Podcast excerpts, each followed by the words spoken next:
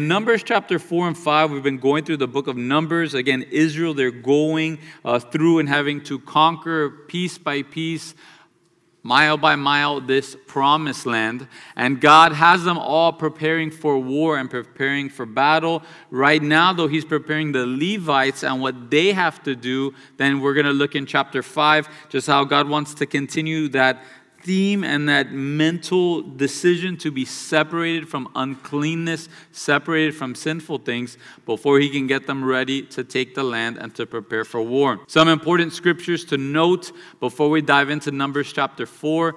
1 Corinthians chapter 14, verse 30, it tells us, For God is not the author of confusion uh, in 1 Corinthians 14, verse 40, it says to do things decently and in order.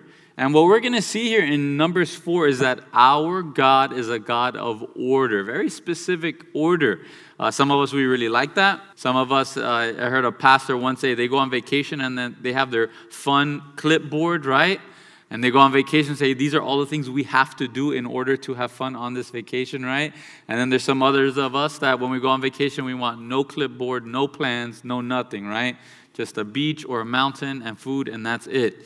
Uh, but our god he's a god of order. In colossians chapter 2 verse 5 Paul says that he's rejoicing to see their good order and the steadfastness of your faith in Christ. So even Paul, he rejoices in seeing the good order in this church of the Colossians. And then finally in Titus chapter 1 verse 5, Paul tells his son in the faith, Titus, he says, The reason I left you in Crete was that you would set in order the things that are lacking so, again, our God is a God of order. Uh, we've talked about it in the past. We looked at that first chapter in Genesis that the life of an unbeliever, once we're converted to a believer, we should be seeing more and more order and more and more life out of our life. Our life should be more and more in order, not in more and more disorder.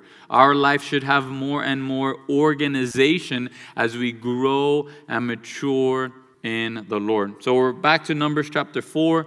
Try to go through this at somewhat of a quick pace, but verse 1 through 3, it says, Then the Lord spoke to Moses and Aaron, saying, Take a census of the sons of Kohath from among the children of Levi by their families, by their father's house, from 30 years old and above, even to 50 years old, all who enter the service to do the work in the tabernacle of meeting. Uh, again, sometimes people they think of ministry, right? Ah, oh, that's the best job ever. You only work like three hours on Sunday morning, and and just the rest of the time you're off doing whatever you want. Uh, but how even here the Lord says that they need to enter the service to do the work in the tabernacle. That being a part of a church, there's a whole lot of manual labor and a lot of spiritual labor that takes place throughout the week. And here, what we see is that ministry was to begin for these Levites at 30 years of age. In other portions of Scripture, we gather that their true life of ministry would start at 25, and they would enter into a five year probationary period where they would be in an apprenticeship learning from an older Levite. This 30 to 33 years old is known as the prime for most major sports right? After 33 years of age, they say that you begin to decline in your prime. The other day, one of my kids asked me, Dada, are you young or are you old, right? I was like, I think to young people, I'm old, and to old people, I'm young, right? I'm sort of in the middle there. But in sports, 30 to 33 years old, in major league sports, is usually the prime.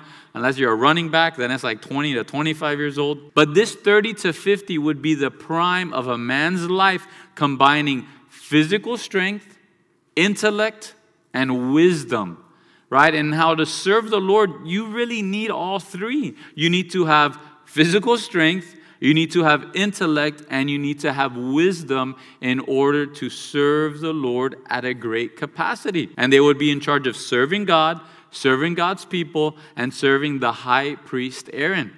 Again, it's interesting. Jesus, what age was he when he started his ministry? He was 30 years old. Jesus is 30 years old when he starts his ministry. And all throughout the book of Hebrews, Jesus is referred to as our high priest. So, again, that's very interesting. Jesus, when he came, he said that he did not come to just destroy the law, but he came to fulfill it. So, again, some interesting things there. At 50 years old, the priest would stop the physical labor but he would continue to minister in the tabernacle and would switch more to the role of a mentor to other Levites who would be in that role of apprenticeship. And again, it's something that's so lacking in our nation older men ministering to younger men, and older ladies ministering to younger ladies. And a part of a healthy church, that's exactly what we need. It's the older men being willing, being patient, being loving enough to minister to the younger men, and the younger men being humble enough, being real enough with where they're at to receive wisdom from the older men. But what happens, right? Usually the other thing happens. All the older people say, I don't got time for the younger generation. They're too stupid. They're too dumb, right? They're too proud. And then the younger generation says, ah, those boomers, right? You don't got to listen to them. What, what do they know? Anything like that. But in a healthy church, you have that healthy mix of apprenticeship and of mentorship right? Who is your Paul? Who is your Timothy in life? You can't really find anyone in Scripture, right? Maybe you look at Elijah, and even he had Elisha and a group of prophets around him. Can't really find anyone in ministry completely solo, completely on their own. Who's your Paul? Who's your Timothy in life? In verse 4 and 5, it says, This is the service of the sons of Kohath in the tabernacle of meeting relating to the most holy things. When the camp prepares to journey, Aaron and his sons shall come, and they shall take down the covering veil and the ark of the testimony with it. And then they shall put on it a covering of badger skins and spread over a cloth entirely of blue. And they shall insert its poles on the table of showbread. They shall spread a blue cloth and put it on the dishes, the pans, the bowls, and the pitchers for pouring, and the showbread shall be on it. They shall spread over them a scarlet cloth and cover the same with a covering of badger skin, and they shall insert its poles. And they shall take a blue cloth and cover the lampstand of the light with its lamps, with its wick trimmers, its trays, and all its oil vessels in which they service it. Then they shall put it with all its utensils in a covering of badger skin and put it on a carrying beam. Over the golden altar they shall spread a blue cloth and cover it with a covering of badger skin. And they shall insert its poles. Then they shall take the utensils of service with which they minister in the sanctuary, put them in a blue cloth, covering them with a covering of badger skin, and put them on a carrying beam. Also, they shall take away the ashes from the altar, spread a purple cloth over it, and then they shall put on it all its implements with which they minister there the fire pans, the forks, the shovels, the basins, and all the utensils of the altar. And they shall spread on it a covering of the badger skins and insert its poles. And when Aaron and his sons have finished covering the sanctuary and all the furnishings of the sanctuary, when the camp is set to go, then the sons of Kohath shall come to carry them, but they shall not touch any holy thing lest they die. These are the things in the tabernacle of meeting which the sons of Kohath are to carry. So again, our God is a God of order. Aaron and his sons, they would go into the tabernacle and they would have to cover each specific piece of furniture. They would go into the tabernacle, they would bring down, right, the, the curtain in between the Holy of Holies and the rest of the tabernacle, and then they'd go and they'd cover, right? Uh, Sandy Adams, he says, maybe that's why uh, moving cloths are blue, right? If you go to U-Haul you get a moving cloth, they're blue. Maybe that's why. Probably not, but funny to think about, right? So Aaron and his sons, they put the moving cloths all over all the furniture. They stick in the poles, right, in each piece of furniture. And then these Levites, right, the, Kohath, the Kohathites, the sons of Kohath, they were known as Kohath and Sons Moving Company, right? That's basically what these guys were. They were the moving company. Aaron and his sons, they would cover everything, and then the sons of Kohath were in charge of carrying and moving all the pieces of furniture. However, they were not allowed to touch any of the pieces of furniture. They could only touch the cloth or the poles that were in there because they were holy things and it was not their role or their job to touch the holy things. And we sort of talked about this, we not sort of, we did. We talked about this last Wednesday. How God gives each of us specific roles in ministry. And sometimes we get hung up on them, sometimes we get annoyed with them, and usually the only person we're doing a disservice to is ourselves and the church family around us. Each of us were given a specific role within the body of Christ. And if we do it well, we honor our God, we worship our God, we grow in life, in worship, and in ministry, and we bless the people around us. There are other men, other really cities that have been destroyed because they touched the holy things. In 1 Samuel chapter 6, verse 19, you have a group of men from Beth Shemesh, and they decided to look inside of the Ark of the Covenant, and God struck down 50,070 men. That's in 1 Samuel chapter 6, verse 19, kind of Raiders of the Ark vibes, right? But it's 50,070 men are struck dead in an instant because they touch the holy things of God. In 2 Samuel chapter 6, verse 6 through 7, you have a man by the name of Uzzah, and he just tried to keep up the Ark of the Covenant from falling, and he drops dead because no one was to touch the Ark of the Covenant. Uh, we go to verse 16 in Numbers 4, and it says, The appointed duty of Eleazar, the son of Aaron the priest, is the oil for the light, the sweet incense, the daily grain offering, the anointing oil, and the oversight of all the tabernacle, of all that is in it, with the sanctuary and its furnishings. Was Eleazar smarter than any of the other Levites? Was he better than any of the other sons of Kohath?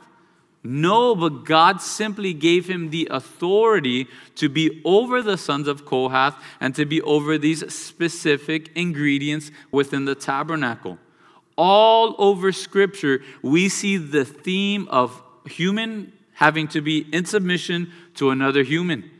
Yeah, if we're honest, we don't really like those themes in Scripture, right? The idea of I have to be submitted to another human, don't you know how dumb that other human is, right? I'm way smarter than that other human. But it's found all over Scripture. I don't know if you've ever heard someone, right, say, I don't listen to any man, I only listen to God. Has someone ever told you that here? Anybody ever heard someone say that, right? It's just absolutely ridiculousness. Jesus, he sets the example by being submitted to God the Father.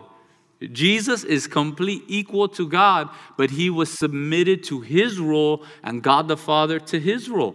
We're told all over the New Testament to submit to our governing authorities and to the law of the land, as long as it's biblical, as long as we're not sinning against God. We're told employees are to submit to their bosses. God's word also tells wives to submit to their husbands. It's all over the Bible.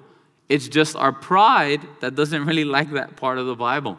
Uh, let's turn to Matthew chapter 8 real quick. Matthew chapter 8. This is uh, one of my favorite characters in the Bible because Jesus is amazed at this man and the faith that this man possessed and I believe it was because he was a man that understood what submission meant, what authority meant, and he was absolutely okay with it. He understood it. Matthew chapter 8, and we'll just look at verse 8 and 9. And it says, The centurion answered and said, Lord, I am not worthy that you should come under my roof, but only speak a word, and my servant will be healed. For I also am a man under authority, having soldiers under me. And I say to this one, Go and he goes, and to another, Come and he comes, and to my servant, Do this, and he does it. You see, this centurion, Jesus marvels at his faith, and I believe it's because he was a man who was under authority, so God had given him authority. And it's a common theme you see all throughout the Bible. If you are willing to be submitted under authority, God will bless you and give you more and more capacity to be in authority. But those people who are power hungry, they should never be given authority, right? Much less in a church. And the Lord usually sees it fit to not allow power hungry people to be in church, or once a certain person gets to that person of power, sooner or later the truth is revealed about the evil of this person. But all that to say, was Eleazar any greater than any of the other Levites? No, not at all. He was just given a different role. He was just given a different charge. And the only thing that God measures us by, God doesn't measure us by the five talents He may have given you, and the one talent He gave me, or the 10 talents He gave to someone else, and the half a talent He gave to someone else. God doesn't measure us by that. The only thing God measures us by is faithfulness. Were you faithful? Hey, that half a talent I gave you, were you faithful with that? Or did you waste it? Because you said, ah, it's just a half a talent. What does God care about that? No, God cares about every single small talent. At one of the pastors' conferences I was at, I remember one pastor, he was sharing a, a dream that he had. And he was just thinking, and he was having this dream of this huge field, this huge open field. And then he says that he had, he, all of a sudden, he sees Billy Graham on one tractor just taking in a bunch of wheat at a time, just harvesting a bunch of wheat. Then next to him is Chuck Smith just harvesting a bunch of wheat. John MacArthur harvesting a bunch of wheat. And he's all excited to get his tractor. And he goes to Jesus. He goes, Hey, where, where's my John Deere, right? Where, where's my big tractor? And Jesus just gave him a sickle. And he goes, What? That's it? That's all I get? And he goes, Yes, because I care about all the wheat. I care about all the wheat. I care about the wheat in the corners, and the tractors can't get to the corners. So your role, your job is to get the, the little nooks and crannies. And how each of us, we don't know why we're given the roles that we're given. The only thing we should be worried about is, hey, Lord, I want to be faithful with what you've given me. Whether it's the sickle with the five by five corner or whether it's the tractor just plowing down the wheat. We go back to Numbers chapter 4, verse 17. It says, Then the Lord spoke to Moses and Aaron, saying, Do not cut off the tribe of the family of the Kohathites from among the Levites, but do this in regard to them, that they may live and not die when they approach the most holy thing. Aaron and his son shall go in and appoint each of them to his service and his task but they shall not go in to watch while the holy things are being covered, lest they die. So, God, He's telling Moses and Aaron, hey, first of all, if any of them mess up, don't just throw out the whole family from being allowed to serve the Lord and be in ministry. Secondly, to protect them from falling and messing up, have everything covered and then have them come in and one by one, hey, your job, hey, you and you, you get the table of showbread. Hey, you and you, you guys get this. Hey, you and you, you guys get that. And truly, if you're in a position of leadership, the decisions that you make should be to protect life. That's the whole reason why you should be making decisions. And it's not to protect your own life, but to be protecting the life of the people serving under you. Now, in verse 21, we look at the sons of Gershon. It says, The Lord spoke to Moses, saying, also, take a census of the sons of Gershon by their father's house, by their families, from 30 years old and above, even to 50 years old, you shall number them. All who enter to perform the service, to do the work in the tabernacle of meeting.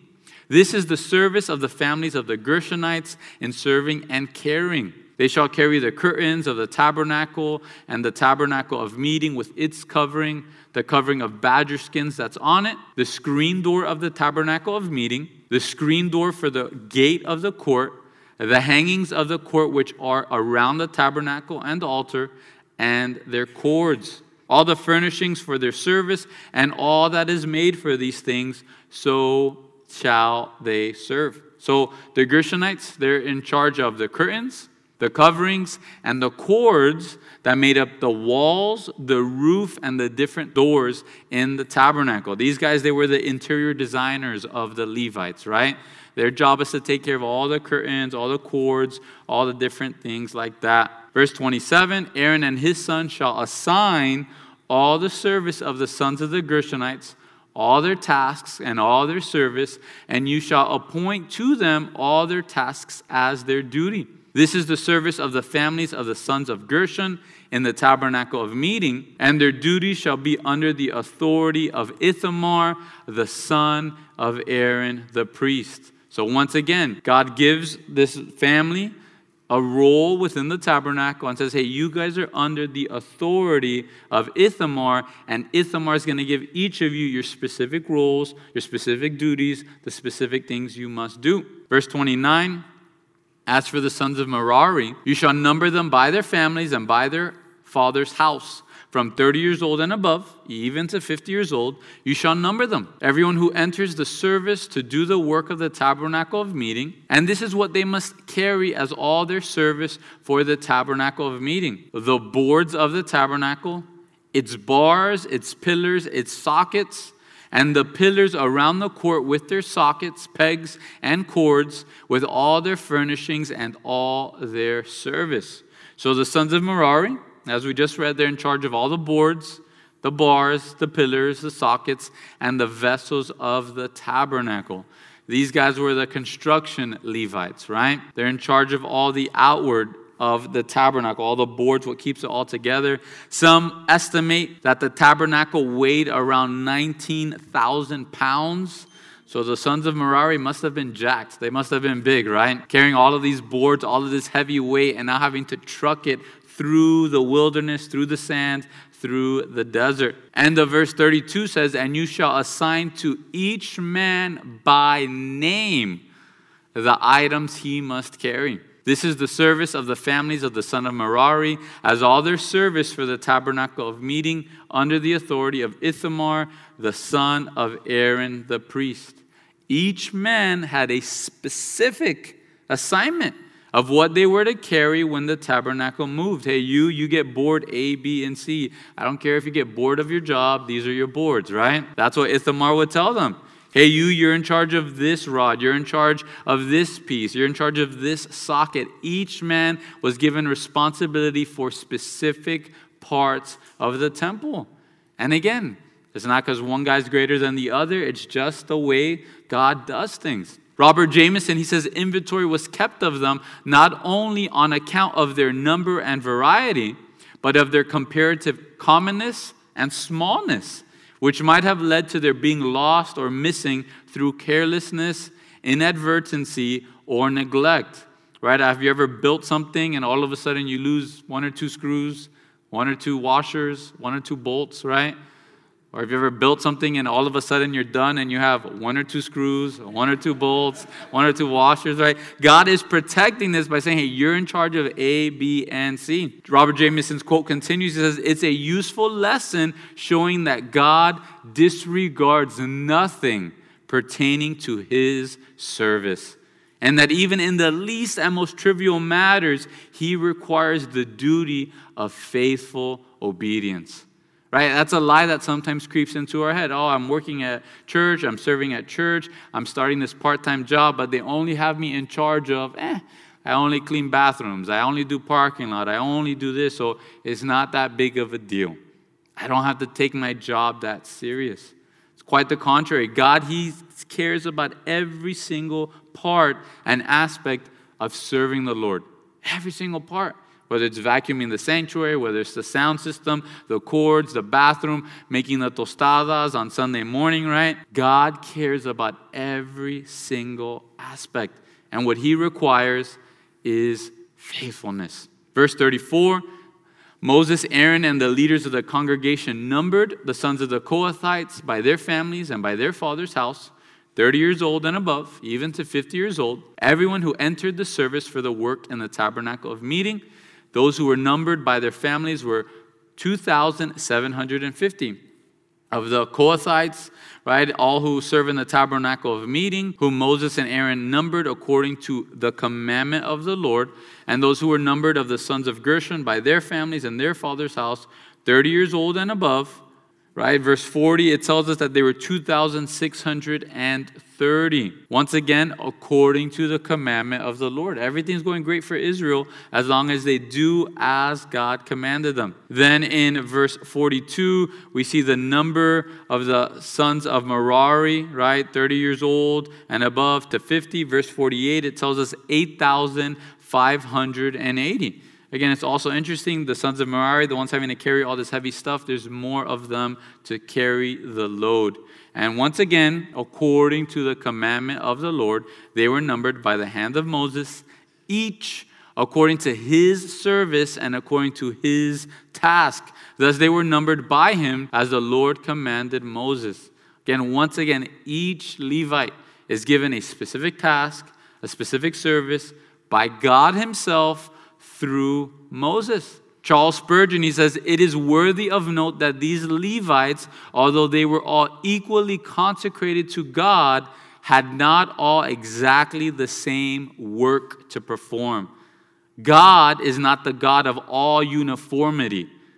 There is a wondrous unity of plan and design in all that he does, but there is also an equally marvelous variety. Right? Our God is not just cookie cutter. It's not just the same thing over and over and over and over. Our God, He has variety. Each of us were given different roles to perform. We talked about it last week, but let's turn there this week. 1 Corinthians chapter 12. Let's turn there. 1 Corinthians 12. We'll read through uh, this portion of Scripture tonight. Verse 12 it says, For as the body is one and has many members, but all the members of that one body, being many are one body, so also is Christ.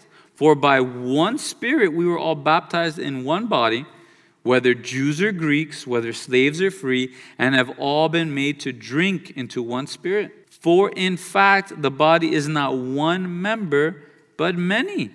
For if the foot should say, Because I am not a hand, I am not of the body, is it therefore not of the body? And if the ear should say, Because I am not an eye, I am not of the body, is it therefore not of the body? If the whole body were an eye, where would be the hearing?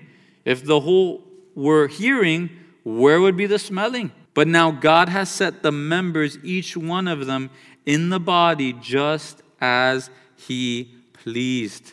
And if they were all one member, where would the body be? But now indeed there are many members, yet one body. Again, we need each of us and the different roles, the different giftings, the different lives that each of us live. We're all there to bless one another, strengthen one another, sharpen one another, and ultimately glorify the Lord. Right? Aren't you glad that we have more than one sense? We have five senses, right? Aren't you glad you don't just have five noses, right? That'd be kind of weird. You wouldn't see it, but it'd be really weird, right? Or five eyeballs, five mouths. Thank God we don't have five mouths, right? But man, for each of us, we are grateful for every different aspect of the body. And when one part's not working, isn't it an annoyance, right? Isn't it such a great annoyance? You get just a little bit of water in your ear and you spend the rest of your day, right, just trying to get it out. The whole body suffers. So, again, each and every one of us, God has given you a different role within the body of Christ. Execute that role to excellence and the whole body will grow because of it. Verse 21 And the eye cannot say to the hand, I have no need of you, nor again the head to the feet, I have no need of you. No, much rather, those members of the body which seem to be weaker are necessary. And those members of the body which we think to be less honorable, on these we bestow greater honor. And our unpresentable parts have greater modesty. But our presentable parts have no need, but God composed the body, having given greater honor to the part which lacks, that there should be no schism in the body, no division, no fighting, but that the members should have the same care for one another. Right? What happens when you have a cell attacking a different cell in your body? It's called cancer, right? It's a very dangerous and terrible thing. Yet in the church body, what happens? People, they start fighting with one another. They start separating. They try to get other church members on their side to attack the other church member. That's not what we're here for. We're to care for one another. We're not to think anybody's not important within the church body. Ah, that person doesn't serve, that person doesn't come enough, that person doesn't do what I think to be important, therefore they're not that important. Wrong. Every single part of the body is important, even those parts that we barely see. Right? Imagine if your lungs got bored and said, "Hey, we want to be seen, we want to be out there," right? You drop dead, you'd have a problem. You wouldn't be able to breathe. We need each part of the body in the specific role that God has given it. Uh, verse 26 And if one member suffers, all the members suffer with it. Or if one member is honored, all the members rejoice with it. Now you are the body of Christ and members individually. And God has appointed these in the church first apostles, second prophets, third teachers after that, miracles, then gift of healings, helps, administration, variety of tongues. Are all apostles? Are all prophets? Are all teachers? Are all miracle workers? Do all have gifts of healing? Do all speak with tongues? Do all interpret? But earnestly desire the best gifts, and yet I show you a more excellent way. And we don't have time to go there, but what's the more excellent way? In, in chapter 13? It's love. It's having love for one another. It's having love for the body of Christ. So we would do each of us such a great service to just forget about, oh, that person's got that giftings, that talents, oh, that person has that role in church. Focus on doing what God has given us in excellence and loving the body of Christ. That's the biblical thing to do. David Guzik, he says, much trouble is caused in the service of the Lord by those who desire a different calling than what they have or who are jealous of those who have a different calling, or by those who exalt one calling and abase another. Everyone has a place and a job, and all can set themselves to do it. Again, we only damage each other and damage ourselves when we're not faithful with what God has given us. Back to Numbers. Now we look at chapter 5. We get to some very practical portions of Scripture in chapter 5 and by far one of the strangest portions of Scripture in chapter 5. I remember if you're going through the reading plan, we read through this about a month ago. I'm saying, all right, Lord, how do I apply this to my life today? But hey, let's read uh, verse 1 through 4. It says, The Lord spoke to Moses, saying, Command the children of Israel that they put out of the camp every leper, everyone who has a discharge, and whoever becomes defiled by a corpse. You shall put out both male and female, you shall put them outside the camp that they may not defile their camps in the midst of which I dwell. And the children of Israel did so and put them outside the camp as the Lord spoke to Moses, so the children of Israel did. Again, the whole idea here is that if someone is sick, you put them away from the healthy people. Someone showing symptoms, you put them away from the healthy people. It's a theme all throughout Scripture. This also sort of, right, it may bother some people that they think the whole role of church is just to love, love, love, and nothing else, right? That the only way love looks like is just embracing everybody and just bringing everybody together around a campfire and just singing kumbaya, right? There's some people that they think that's what church is meant to be. But a church, even here within the ancient times, right, within the time that they're going through the promised land, if anyone was sick, they were to be sent out of the camp. Not in the camp, not kumbaya, hey, you're sick, hey, come on here, right? Let's sing together. No, they were to be put outside the camp. Anyone who was a leper, anyone who had bodily discharge, anyone who was unclean had to be put outside the camp for a specific amount of time. We read, if you remember, Leviticus 13, 14, and 15. I don't know if anybody wants to go back through that and cover all of that again, right? Those laws regarding leprosy and everybody's favorite chapter on bodily discharges, right? All of that was covered there. And if you had any of these things that were known as unclean, you were set out of the camp until you showed signs that you were healthy once again. And being a leper, it, was difficult. In Leviticus 13, verse 45, it says, Now the leper on whom the sore is, his clothes will be torn and his head bare, and he shall cover his mustache and cry, Unclean, unclean. So if someone had leprosy, you could tell they had leprosy from a far distance because they were bald and they had specific clothes. And then on top of that, they had to be screaming out, unclean, unclean. It's interesting to us because in the New Testament, Dr. J. Vernon McGee says, for the Christian, lepers represent the flesh and the dead represent this world. And we should separate ourselves from our flesh as much as possible. We need to separate ourselves from the world as much as possible. Robert Jamieson, he says, the regulations made for ensuring cleanliness in the camp suggest the adoption of similar means for maintaining purity inside the church. We need to maintain that purity inside the church. Within the nursery, right? I think a lot of the moms will agree if one kid's got green boogers and measles all over them, right? Hey, deal with that at home. Don't bring that here. Stay outside the camp till you're healthy and back. But we need to also apply this to our lives spiritually. And that's where we sort of eh, we don't we want to dodge it a bit, right? During the last two years, if someone said they had COVID, were you just going out there hugging them, kissing them, right? Sharing a drink with them? Or were you saying, hey, how many negative tests do you have before I can see you again, right? Everybody handles that a bit different. But spiritually, that's the way we should be handling this. Robert Jamieson, he continues, says, although in large communities of Christians, it may be often difficult or delicate to do this, the suspension, or in flagrant cases of sin, the total excommunication of the offender from the privileges and communion of the church is an imperative duty.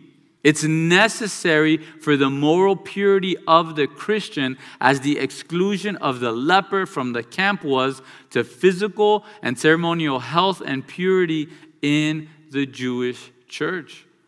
So, how do we handle this in our lives? When we have people that confess to be believers and we see the sin that is rampant in their lives, do you just make excuses for it?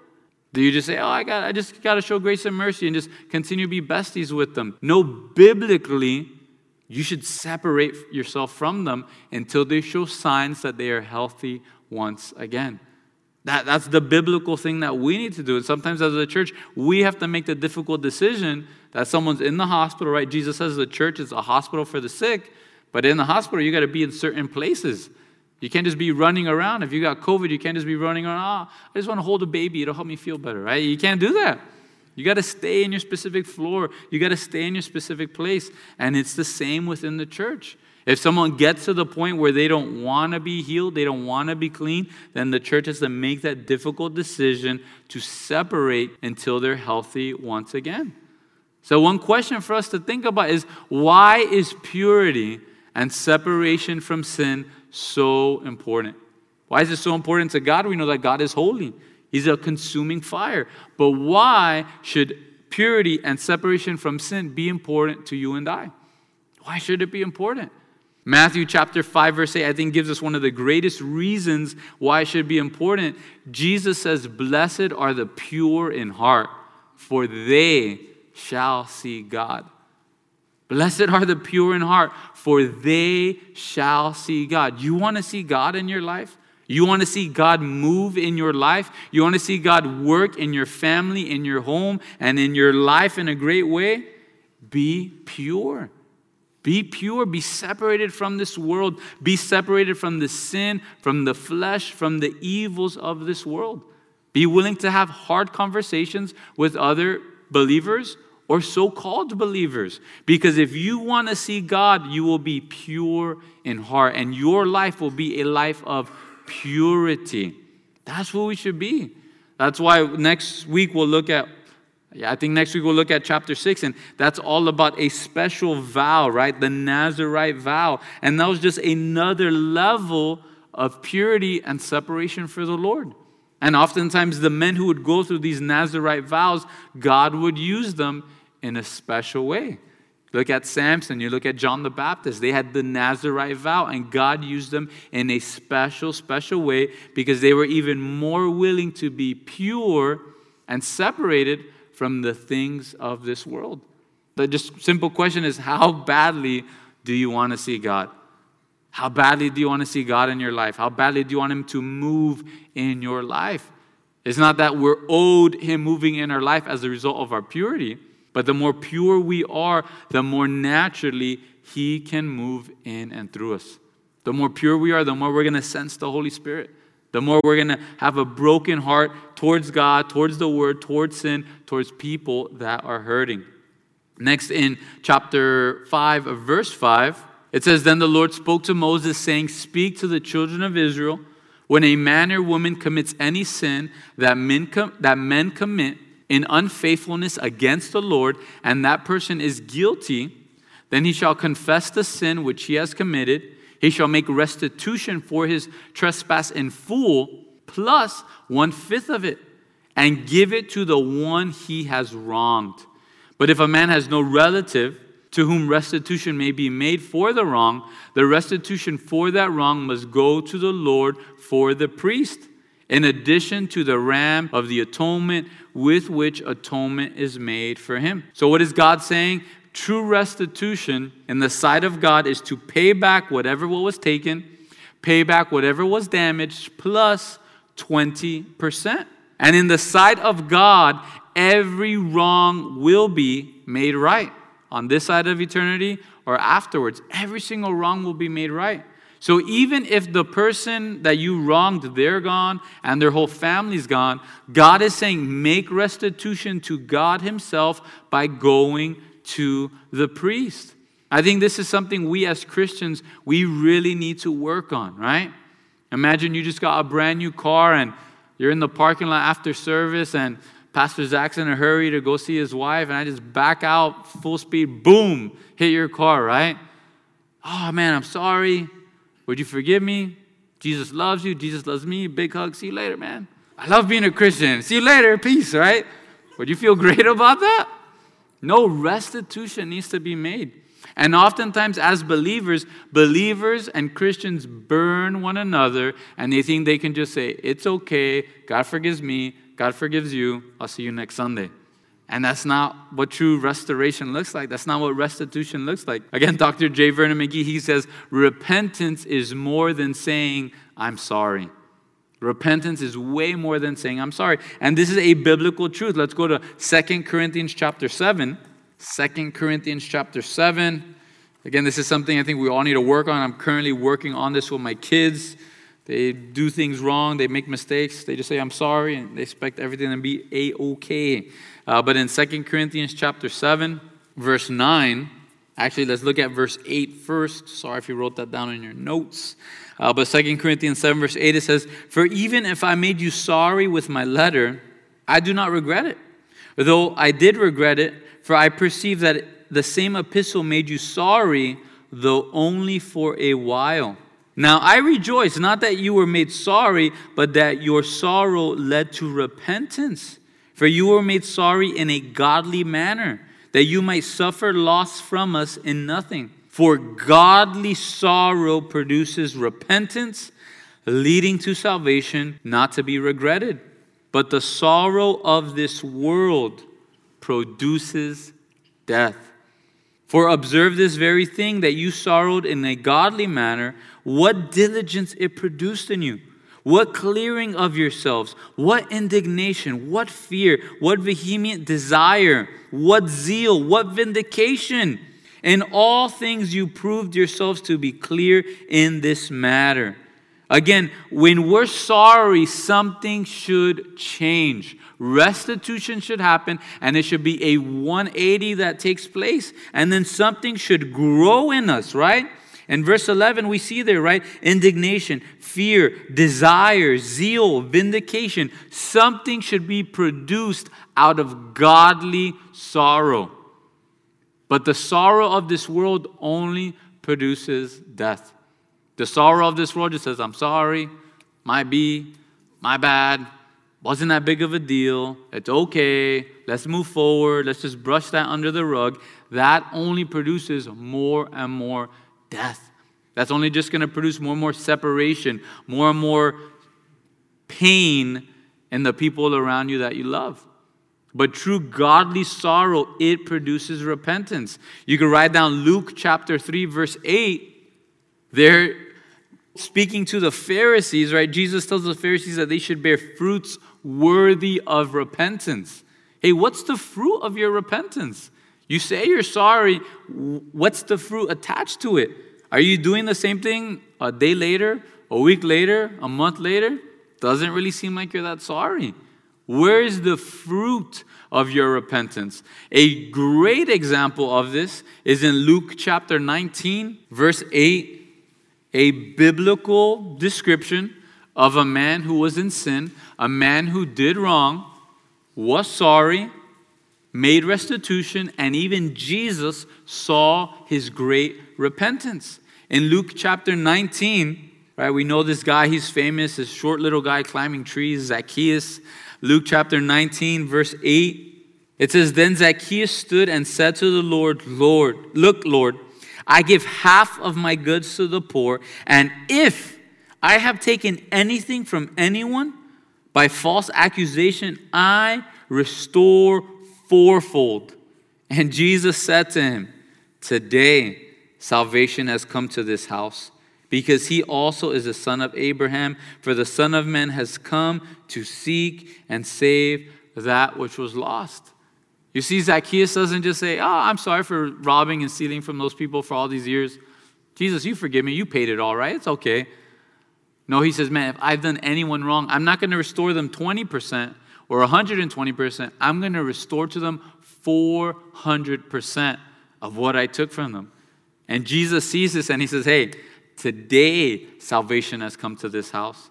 So, again, I think this is something many believers we need to work on. We hurt people, we damage people, we do wrong, we, we all sin and fall short. However, are we truly seeking to make restoration, restitution, really trying to right the wrongs that we have made? Or are we too prideful and just say, my be, no big deal, it was a oopsie daisy, my mistake? Or do we take ownership of our sin? On Monday night with the young adults, we are looking at David, and I think David is such a man after God's own heart because David always takes complete ownership of his sins. Every time he takes complete ownership of them. He doesn't say it was Bathsheba's fault. He doesn't say it's the accountant's fault. He doesn't say it's that. He says, I have sinned. Lord, against you and you alone, I have sinned. This is my fault. This is my problem. Lord, allow your wrath to be on me, not on the sheep of Israel. And that's what a man or woman after God's own heart does. In verse 9 and 10, back to Numbers chapter 5, it says, Every offering of all the holy things of the children of Israel, which they bring to the priest, shall be his. And every man's holy things shall be his. Whatever any man gives the priest shall be his. So, in the midst of all this separation because of sin, because of uncleanliness, God wants to remind the people hey, you have access to me. And God wants to remind the people hey, the Levites, the way they provide for their families is by taking a certain portion of the sacrifices. Here in verse 11, we come to one of the strangest portions of Scripture strangest portions of scripture. There's just no other way to put it. Uh, but Numbers chapter 5, verse 11, it says, And the Lord spoke to Moses, saying, Speak to the children of Israel, and say to them, If any man's wife go astray and behaves unfaithfully towards him, and a man lies with her carnally, and it's hidden from the eyes of her husband, and it is concealed that she has defied, defiled herself, and there was no witness against her, nor was she caught. If the spirit of jealousy comes upon him, and he becomes jealous of his wife who has defiled herself, or if the spirit of jealousy comes upon him and he becomes jealous of his wife, although she has not defiled herself, then the man shall bring his wife to the priest. They shall bring the offering required for her, one tenth of an ephah of barley meal. He shall pour no oil on it, put no frankincense on it, because it is a grain offering of jealousy and offering for remembering for bringing iniquity to remembrance, and the priest shall bring her near and set her before the Lord. The priest shall take holy water in an earthen vessel and take some of the dust that's on the floor of the tabernacle and put it on the water. Then the priest shall stand the woman before the Lord Uncovering the woman's head, he lets out her hair and puts the offering for remembering in her hands, which is the grain offering of jealousy. And the priest shall have in his hand the bitter water that brings a curse. So, up until now, right, pretty normal stuff in Leviticus and Numbers. We keep going, verse 19. And the priest shall put her under oath and say to the woman, If no man has lain with you, and if you have not gone astray to uncleanness while under your husband's authority, be free from this bitter water that brings a curse. But if you have gone astray while under your husband's authority, and if you have defiled yourself, and some man other than your husband has lain with you, then the priest shall put the woman under the oath of the curse, and he shall say to the woman, The Lord make you a curse and an oath among your people. When the Lord makes your thigh rot and your belly swell, and may this water that causes the curse go into your stomach and make your belly swell and your thigh rot then the woman shall say, Amen.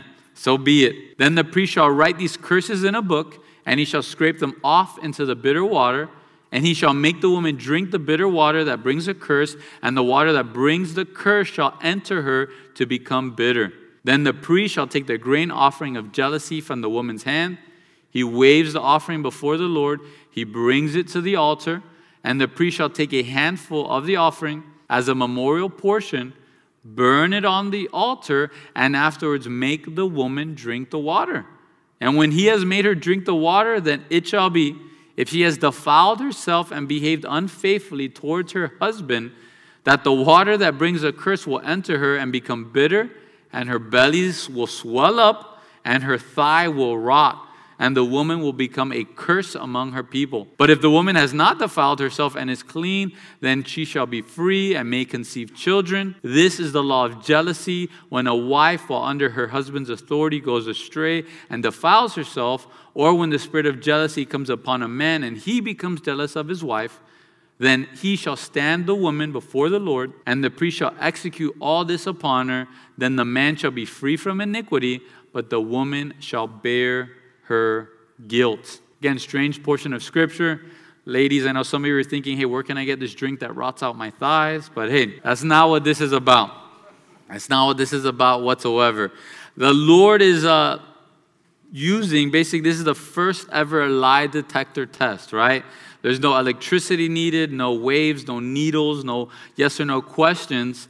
But this is all to deal with jealousy. And jealousy is a difficult thing in a marriage, whether it's founded, which is terrible, or whether it's unfounded. If it's founded, it leads to the fallout of a spouse's unfaithfulness and all of the tragedy of that broken trust. Or if it's unfounded, then one spouse is at the mercy of the other spouse trusting them and trying to do whatever they can to get this spouse to trust them. Either way, it's a terrible place to be. And it's difficult because all love will have some type of jealousy associated with it, right? Whether you have, if you have a child, right, and they say someone else is their favorite, right? What do you mean someone else is your favorite? I'm the one that does. There's, there's a jealousy there. Any, any relationship that has love will have some type of jealousy. Even our God, He's a jealous God, but it's in a holy and perfect way. That being said, jealousy within a marriage has to be dealt with. Matthew Poole says this law was given partly to deter wives from adulterous practices and partly to secure and protect the wives against the rage of their hard hearted husbands, who might otherwise, upon mere suspicion, destroy their wife or put her away. This protects both parties, right? You don't want to be flirting around at the office because you don't want your stomach to blow up and your thighs to rot out, right? You don't have to be brought to church. You have to talk with the pastors, drink this gross drink, and see what happens. So you're going to stay as far away from any part of accusation. You're going to stay as far away as you can from it. A couple things to note here the sacrifice in verse 15 was to have no oil and no frankincense. You see, oil and frankincense would sweeten and soothe a bitter grain offering, right? I don't know how many of you enjoy just taking a spoonful of flour in the morning all by itself, right? It's bitter, it's gross. And this would show that this situation of jealousy between a husband and wife is a bitter situation. And there's nothing soothing about it, and there's nothing sweet about this type of a situation. It's just simply a bitter and difficult place to be in a marriage. Either the husband is jealous and his jealousy is founded, or he's jealous and it's just made up imaginary suspicion. It's a terrible place to be. Interesting note again, verse 17 is the only place in all the Bible where you see holy water mentioned. And it's not in a great place, right? I don't know why you'd want a cup of holy water with you. It's only for this case or this use. One commentator in verse 18, because the priest is supposed to uncover the woman's head, the idea of uncovering her head was to unbind and let down her hair. Numbers 5, verse 18, uh, it speaks of this unbinding of the woman's hair is a hint that she was viewed as being unclean because lepers were to let their hair hang loose as a mark of their, unclean, of their uncleanness. Just a bitter situation. David Guzik, he says, think of what made the water bitter. It was the holy dust of the tabernacle and the oath containing the curse of the sinner, right? The extra ink, they'd scrape off into that cup, and the combination of the holiness of God and the penalty to sinners is a bitter drink to swallow. Again, a, a difficult situation. How can we apply this to our lives? The, the best ways I think we can apply this to our lives, Proverbs chapter 4, verse 23. It tells us to keep your heart with all diligence for out of it springs the issues of life. We need to be guarding our hearts. We need to be protecting our hearts, protecting our minds from going to certain places with certain coworkers or friends or strangers, people we run into. We need to guard our heart and guard our mind. God, He loves and protects the marriage. It's so important, so special to him. It's one of the reasons I believe why marriage is so attacked and being so twisted and perverted in the day and age we live in because Satan hates it. He's doing all he can to just mess with it and pervert it. Let's turn to Matthew chapter 5. Matthew chapter 5, verse 28. Jesus speaks about lust in a man or a woman's heart. And Jesus says in Matthew chapter 5 verse 28 he says, "But I say to you that whoever looks at a woman to lust for her has already committed adultery with her in his heart. If your right eye causes you to sin, pluck it out and cast it from you." For it is more profitable for you that one of your members perish than for your whole body to be cast into hell. And if your right hand causes you to sin, Cut it off and cast it from you. It is more profitable for you that one of your members perish than for your whole body to be cast into hell. So if you are at a place with in a job where you ha- you're flirting with someone, better to step out of that job, move to a different position, get a different job and save your marriage than to stay there. It's better for you if you're struggling with pornography or, or lust. It's better to get just a flip phone or an old Nokia or something like that than deal with that. It's better to get rid of it. That's the type of mindset we need to have. This is also very important for husbands and wives before you get married to know what you're getting into. Because if your husband works in military, your husband's a lawyer, your husband's a doctor, your husband's a police officer, a pastor, there's certain things they cannot share with you. And you have to be okay with that ahead of time in the marriage. However, if they're not doing any job that requires them to have a certain amount of confidence, confidentiality with someone else, then husband or wife, there's no reason why you should be keeping any type of secret from your spouse whether it's phone, whether it's password, whether it's anything like that. There's no reason for that. One final scripture Hebrews chapter 12, verse 1 and 2.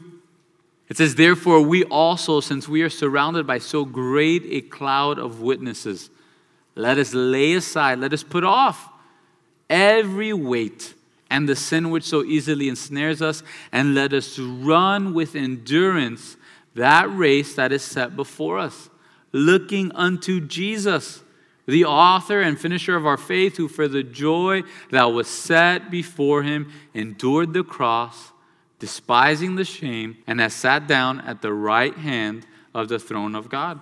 So, again, if you're dealing with this, look at Jesus, how he was willing to lay aside everything. He stepped down from heaven to be obedient to the Father, and he ran his race perfectly. Don't hold back. Don't hold back those little sins, those weights, those little so called freedoms that you think you're more free because you're keeping this for yourself. Let go of those things. Put it to death and taste of what true freedom is like.